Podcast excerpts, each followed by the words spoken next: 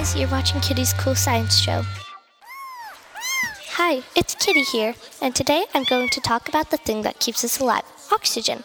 But first, let's give credit to the two people who independently discovered it Joseph Priestley and Carl William Scheele in 1774. Independently discovered it. Joseph Priestley and Carl William Scheele in 1774.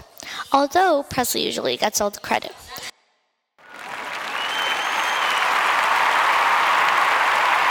They were able to make oxygen in a lab by heating mercuric oxide or HgO. Oxygen takes up 21% of our atmosphere and it's a gas. It can be found in the air. Liquid oxygen combined with also liquid hydrogen will make fuel for rockets. Oxygen is the most abundant element found in the universe.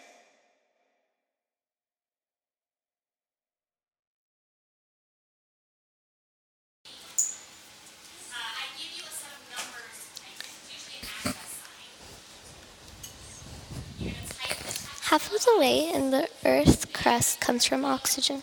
Oxygen is a chem- oxygen's chemical symbol is O, and its, no- and its atomic number is 8.